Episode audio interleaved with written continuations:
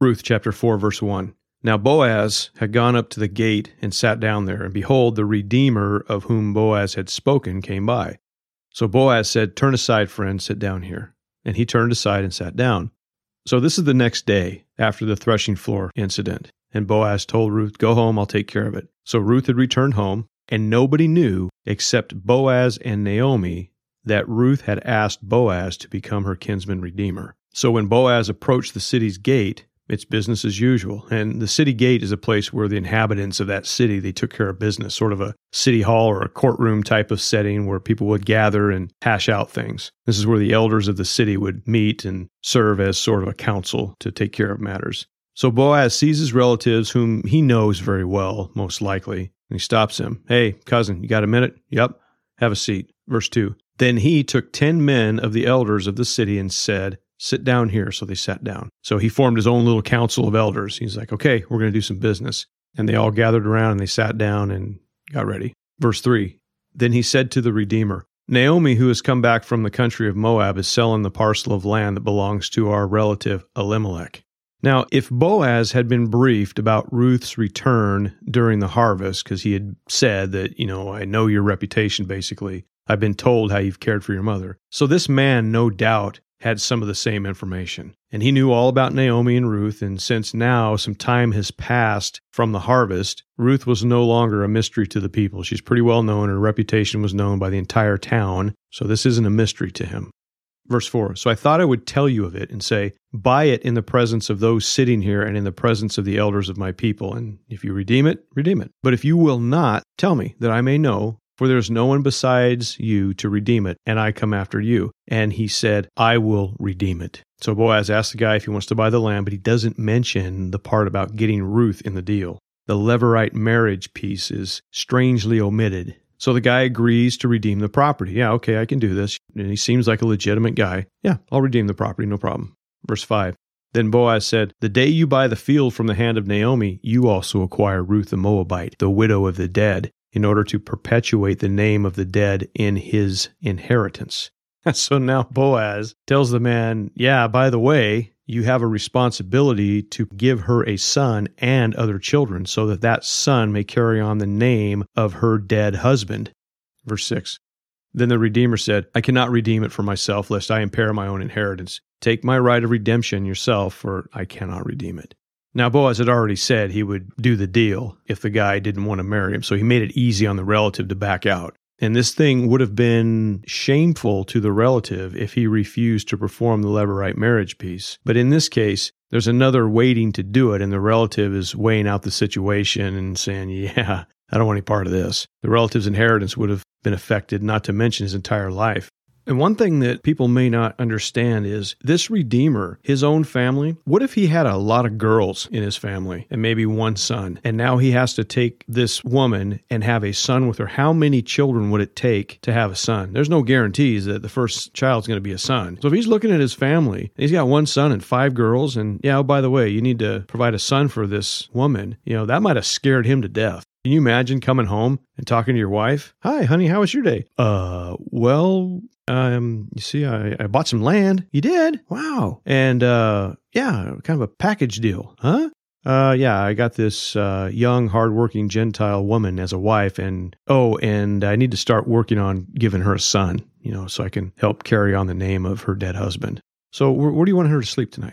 That would make for an interesting day. Plus, he would have to raise more children for her, not just one son. So he's going to be responsible for more kids. And when he dies, that divides his inheritance among the kids even further. So he's looking at this going, You said you would do it, right? Yeah, why don't you go ahead and do it? And you can't fault the guy for this. A lot of people, when you hear studies on this, they make this guy out to be the bad guy. He's not a bad guy, but Boaz was there and made the point that, hey, listen, I'll take care of it if you don't. And also, it may surprise everyone to know that people gossip. And the gossip was probably out that Ruth and Boaz were kind of an item that could have been out there. Small town, lots of gossip, everybody knows everybody. That could have been, part we don't know that, but that could have been part of it.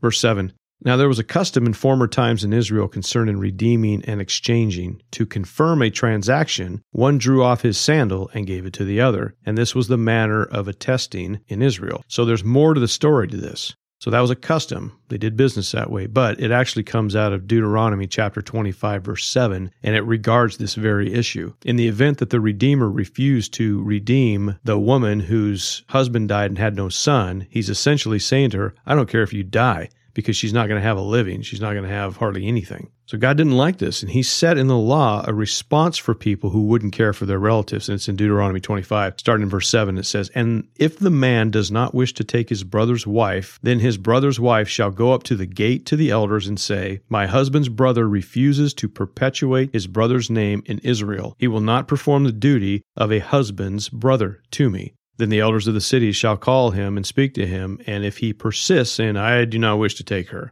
then his brother's wife shall go up to him in the presence of the elder, and pull his sandal off his foot, and spit in his face.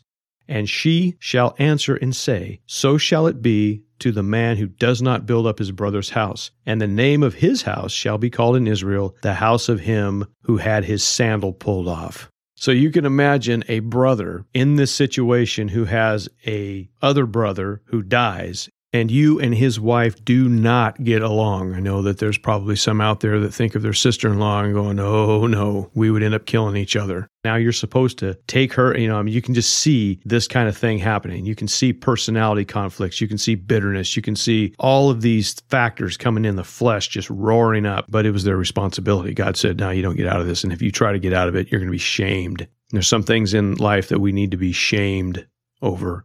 And God said, this is one of them. And again, there's a cultural context to this. It's not like she could go out and work for herself and provide for her family. That wouldn't happen here. She would be relegated to, you know, just the most menial type of work. So in this case, it seems to be a little different. The Redeemer, he already knows Boaz and that he's going to care for her and wants to care for her. He likes her. So the disgrace may not be as blatant as that cited in the law, but the sandal thing is still in play. Verse 8 So when the Redeemer said to Boaz, Buy it for yourself, he drew off his sandal. So he's like, You know, you don't need to pull my sandal off here. Here you go, bro. Here's my sandal. I'm out. Have a nice day. I wonder if he got a sandal back or if he had to walk home barefoot. I don't know. Verse 9 Then Boaz said to the elders and all the people, You are witnesses this day that I have bought from the hand of Naomi all that belonged to Elimelech and all that belonged to Chilion and Mahlon. It's a done deal. Verse 10 Also, Ruth the Moabite, the widow of Mahlon, I have bought to be my wife to perpetuate the name of the dead in his inheritance, that the name of the dead may not be cut off from among his brothers, and from the gate of his native place. You are witnesses this day. Now, Boaz was likely older than Ruth, and he was likely in love with Ruth. So he's using the statute of the law to show the elders that he's going to be a godly man and take care of business, to do what he should do. But I wonder what he was really thinking. Yeah, and also Ruth the Moabite, the widow of Mahlon. Yeah, I get to marry because I love her, and I'm really excited about having her as my wife. Probably better to cite the law. That way it's not as obvious. But he's using the law because in this case, the law really blessed him. He says, I am going to take her as my wife. I'm going to perpetuate the name of the dead in his inheritance as the law states, that the name of the dead may not be cut off from among his brothers and from among the gates of his native people. And that sounds pretty cool. And Boaz was a pretty cool guy, but I just wonder, I'm just that natural skeptic. And another thing, we don't know if Boaz was married. It would seem to me unusual that Boaz, being such a man of respect among the elders, I mean, he just simply goes up to the gate and says, Hey, elders, come here, sit down. And they do. I mean, he was obviously a man who had some influence and he owned property. He was a businessman. You know, he did a lot of stuff. And it seems odd to me that he would not have a family or a wife. So it's very possible that he did. And I wonder if he was married, what was his wife thinking about this deal? Verse 11. Then all the people who were at the gate and the elders said, We are witnesses. May the Lord make the woman who is coming into your house like Rachel and Leah, who together built up the house of Israel. May you act worthily in Ephrathah and be renowned in Bethlehem. So this is a tremendous blessing upon Ruth. She wasn't Jewish. So to be blessed in this manner meant the people really liked her, and they liked her enough to give her a blessing on the marriage that was pretty remarkable. And they say, May you be blessed like Rachel and Leah. Those are Jacob's two wives. And Jacob's name was changed to Israel. So Rachel and Leah were Israel's two wives. And through them, not to mention their two maidservants who Jacob also had kids with, they started the nation of Israel. And this was a way of blessing her with a very honorable blessing. Hey, may you be like the women who made our nation great. That's pretty flattering. Verse 12. And may your house be like the house of Perez, whom Tamar bore to Judah, because of the offspring of the Lord will give you by this young woman. They fully expect Ruth to bear children, not just a son to perpetuate the name of her dead husband, but a whole family. And we'll get to Perez here in a minute. Verse 13 So Boaz took Ruth, and she became his wife, and he went into her, means he impregnated her, and the Lord gave her conception, and she bore a son. So the Lord grants the son. Here you go. Now her dead husband's name would not be blotted out from Israel. Verse 14 Then the women said to Naomi, Blessed be the Lord, who has not left you this day without a redeemer, and may his name be renowned in Israel. We can easily forget Naomi in the story because she kind of just drops off the scene. But now Naomi has a grandson, not to mention a family now to replace her dead husband and two sons. So she's totally blessed by this new baby. Verse 15 He shall be to you a restorer of life and a nourisher of your old age. For your daughter in law who loves you is more to you than seven sons, and he has given birth to him. Seven sons. If you were a Jewish mother and you had seven sons, that was considered something really cool. That number seven again, number of completeness. If you had seven sons in your family, your family was ideal. So the blessing of this new child is going to restore life to Naomi, and she can now revert from her name Mara, which means bitter, back to Naomi, which means pleasant her bitterness is fading away. That's what God does to us. That's what being redeemed does to us. We no longer have to be bitter. We can experience that redemption and become and feel pleasant. Verse 16 Then Naomi took the child and laid him on her lap and became his nurse. So she's now grandma. My wife and I are grandparents now, and new life in the family can bring so much joy as your kids are now parents, as they're up and running and they're doing life. You know, it's really cool. You can see them when you want, and when you don't want, you don't have to see them. It's a double blessing. It's cool. Not that we don't want to see them. We love our grandkids, but it's nice to be able to get up and walk out and go, Hey, you want to get some food? Verse 17 And the women of the neighborhood gave him a name, saying, A son has been born to Naomi, not to Ruth, but Naomi. They're still focusing on her. They named him Obed. He was the father of Jesse, the father of David. So this son of redemption this Gentile woman's son is David's grandpa. That means David had Gentile blood in him. And what's even more interesting, Jesus is a blood relative of David. So also he was a blood relative of Ruth. And it's noted in Matthew chapter 1 verse 5, Salmon was the father of Boaz by Rahab, Rahab the prostitute. She's in that line too. So Rahab the prostitute's son was Boaz. Imagine that. Go back to the book of Joshua and read about Jericho and Rahab. Rahab was a prostitute, she was a harlot. You want to talk about a story of redemption? There was another Gentile woman, a prostitute, who had faith in God and was saved by that faith.